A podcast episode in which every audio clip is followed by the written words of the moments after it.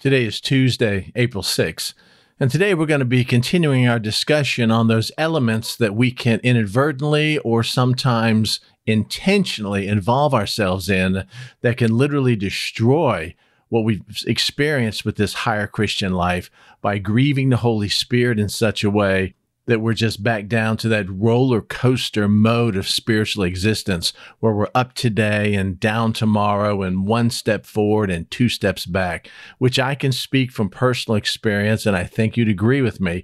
None of us wants that. So let's go ahead and discuss it today, shall we? Yesterday, we talked about the importance of self control in your personal spiritual life in order to maintain intimacy with the Lord and keep that experience of the higher Christian life.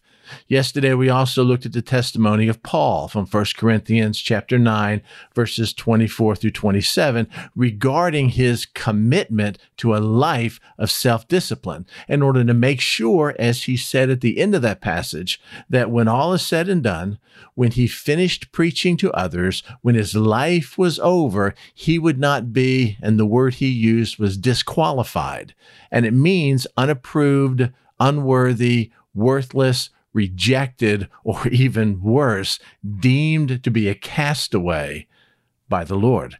In other words, Paul wanted to make sure there were no besetting sins in his life, no areas of his character that were offensive to the Lord, that grieved the Holy Spirit, that he refused to deal with because it was too difficult, or he became comfortable in living that way, or it's just the way I am. Because for Paul, the most important thing in his life was not sin.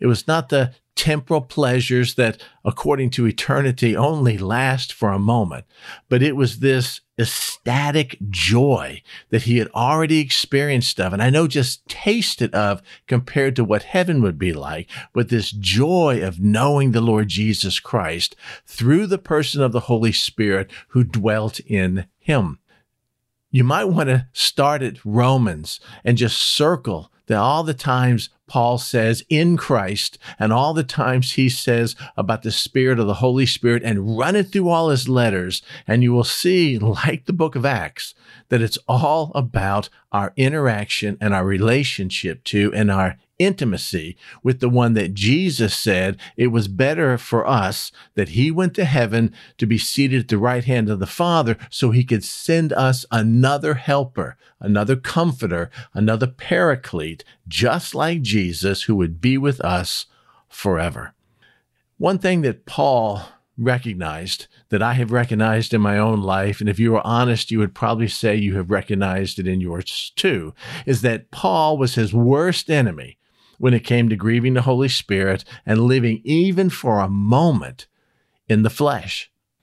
The more I read the New Testament, the more it seems like Paul had a keen understanding of the power of sin in his own life. And he was firmly convinced that the flesh cannot win a war against itself. A house divided cannot stand, is what Jesus said. You cannot defeat sin by keeping the law in the flesh, no matter how committed you are or how hard you try, because you're using the instrument of your members that we yield to sin to fight against sin, and it's really a fruitless battle. The cards are all stacked against us, the fix is in because greater is your flesh than your good intentions or your self determination. Your own testimony and my own testimony and Paul's own testimony bears that fact. As a matter of fact, in the book of Romans, chapter 7, verses 14 through 25, kind of a long passage, Paul describes his war with his own flesh and the principles or laws that he saw in what he wanted to do with his spirit and his mind serve the Lord, love the Lord, be faithful to the Lord. And yet, this law that worked in the members of his body, that lust, that pulled against that and made him want to do other things.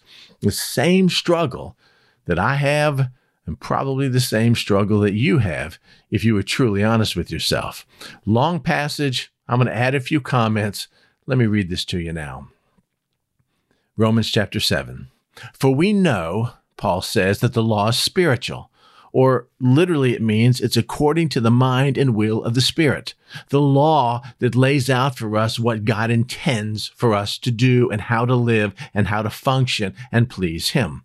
Paul says that we know the law is spiritual, but I am carnal, he says. I am of the flesh. I am governed by human nature and not by the Holy Spirit, sold in bondage to sin. I can't think of a better picture or description of man than that. I know what is good. I know the law is good, but I am fleshly. I am carnal and I've been sold in bondage to sin. And then he begins to describe in Romans chapter 7 how he knows that is true and how it affects his actions on a day by day basis. For what I am doing, this is by voluntary choice, I don't understand for what I will to do, what I desire to do, what I intend to do, what I make it my purpose to do, my promises to God, the vows that I make, the resolutions for what I will to do. And of course, for Paul, that was to serve God, to experience the intimacy with the Spirit. You can add in there whatever you want to do with the Lord. For what I will to do, that I do not practice. It doesn't say that I do not do, because maybe occasionally he does, but the word he uses is practice, which means to do something repeatedly, continually, habitually. For what I desire to do, that I do not do repeatedly, continually, habitually. But what I hate, like grieving the Holy Spirit or continuing in the same sin we don't get victory over or whatever you're struggling with. But what I hate, that I do. And then he begins to draw a conclusion about this. If then I do what I desire not to do, I agree with the law that it is good because God's standard is perfect and the law is good even when it points out that I'm a sinner. But now, he says, it is no longer I who do it, but sin, note this, that dwells in me. The word dwell mean is the word that we get for live or abide, or the literal meaning is to pitch one's tent, to make their home.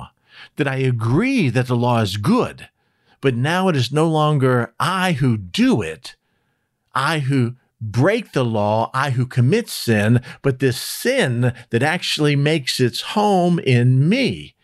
And where it makes its home is in our flesh. For I know that in me, that is my flesh, he says, nothing good, here's that word again, dwells, lives, abides to pitch one's tent, to make one's home. For to desire to do right is present with me, but how to perform what is good, I do not find. I have a desire to live godly. I have a desire to surrender my life to the Lord. I have a desire to experience the Holy Spirit in an intimate way. I have a desire to embrace the higher Christian life, but I don't know how to do it.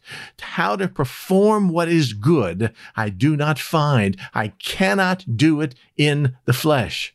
For the good, he says, that I desire to do, I don't do but the evil that I will or desire not to do, and then he uses this word, that I practice habitually, continually, repeatedly. The things that I want to do, the good I want to do, I don't do, like on a maybe a singular basis, but the things that I don't want to do, the evil that I don't want to do, I do habitually over and over again, and I can't seem to get victory over that. He continues. Now, if I do what I will or desire not to do, it is no longer I who do it, but sin that dwells, lives, and abides in me. So, what's the principle, Paul? What's the law? What's the conclusion? Here's how he ends this passage. I find that a law, literally a principle, and here it is that evil is present with me. And he describes himself as the one who desires to do good. I desire to do good, but evil is always present with me. For I delight in the law of God according to the inward man. According to the bottom of my heart, my deepest desire is the fact that I delight in wanting to serve God and do the things of God, but I see another principle in my members, and that's his flesh. Warring against the law in my mind and bringing me into captivity to the law of sin, which is in my members, sin in my flesh there's a battle constantly going on between what I want to do and what I actually do and what I don't want to do and what I actually do. And Paul sums it up like this Oh, wretched man that I am. Who will deliver me? And that word means to set free or rescue from danger. Who will deliver me from this body of death? I thank God through Jesus Christ our Lord. So then, with the mind, I serve the law of God, but with the flesh, the law of sin because sin resides in the flesh. The flesh tempts us, the flesh craves for self gratification, for temporary pleasures, and then our mind chooses not to follow the law of God, but instead to give in to the demands of the flesh, and we succeed and fail, and fail and succeed to the point that we're overwhelmed and we struggle, and oh, what a wretched man that I am, I might as well just give up. This is the struggle we all face. But but there's more. According to the passage we just read, at least in the flesh, it seems like the turmoil is nonstop with no clear victor. Sometimes the spirit wins, sometimes my mind wins, sometimes the flesh wins, but more than not, I'm up and down and down and up and up and down, and it's anything other than the abundant life in Christ. That is why you cannot wage this war in the flesh. The only way to have victory over the sin in your life and to not grieve the Holy Spirit and experience his intimacy is to let the Holy Spirit overcome the enemy in your flesh by living his life through you. And just in case you've missed it over the last three weeks, that is the definition of the higher Christian life. It is the definition of the abundant life. It is not you living for him but Him living through you. Think about Paul and think about our own lives compared to him. This is Paul after his salvation, after receiving the power of the Holy Spirit, after being used by the Lord in ways we can only imagine, now gives us a glimpse into his personal, spiritual, inner struggle. And it seems his battle with the flesh was like on a daily, ongoing, protracted campaign, just like mine, and probably just like yours. He did not pray once, like sometimes we read some of these testimonies, and poof, all his problems were gone.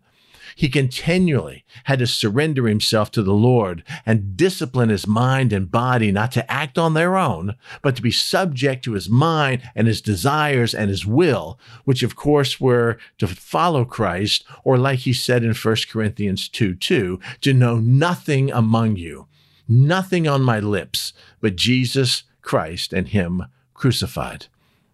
So, how did he do? Did he succeed? Well, sometimes and sometimes probably not. Just like you and just like me. But I think the difference between Paul and most of us is that when Paul failed, he confessed his failure, he repented, he received the forgiveness from the Lord and the cleansing from all unrighteousness that 1 John 1 9 promises us. And then, and here's the step that probably set him apart from most of us, he then did whatever he could to make sure he never failed again. He was determined to discipline his body to not act according to its sinful nature, but to be subject to his mind, his will, and his desire. And for Paul, and probably for you and me, this was a daily struggle. I will not let my flesh go unchecked, but I will it into subjection. I will literally buffet my body and beat my body to make it my slave so that I've taken whatever step is necessary not to fall into the same sin or same sin pattern again. He was self controlled, temperate, we looked at yesterday, and disciplined. So, what does this mean for us? What is our first step when it comes to living this victorious kind of life that Paul talked about? Well, it's simply this without self control, without you and I saying no to maybe what we used to say yes to, we're shooting ourselves in the foot and we're working against ourselves in this life of holiness. We become our own worst enemy. Instead of asking, does this event or thought or relationship or entertainment or words that come out of my mouth glorify the Lord, we twist it around and say, well, it's not so bad or what's so wrong with it, elevating our flesh above our spirit. And when we do, we become our own worst enemy.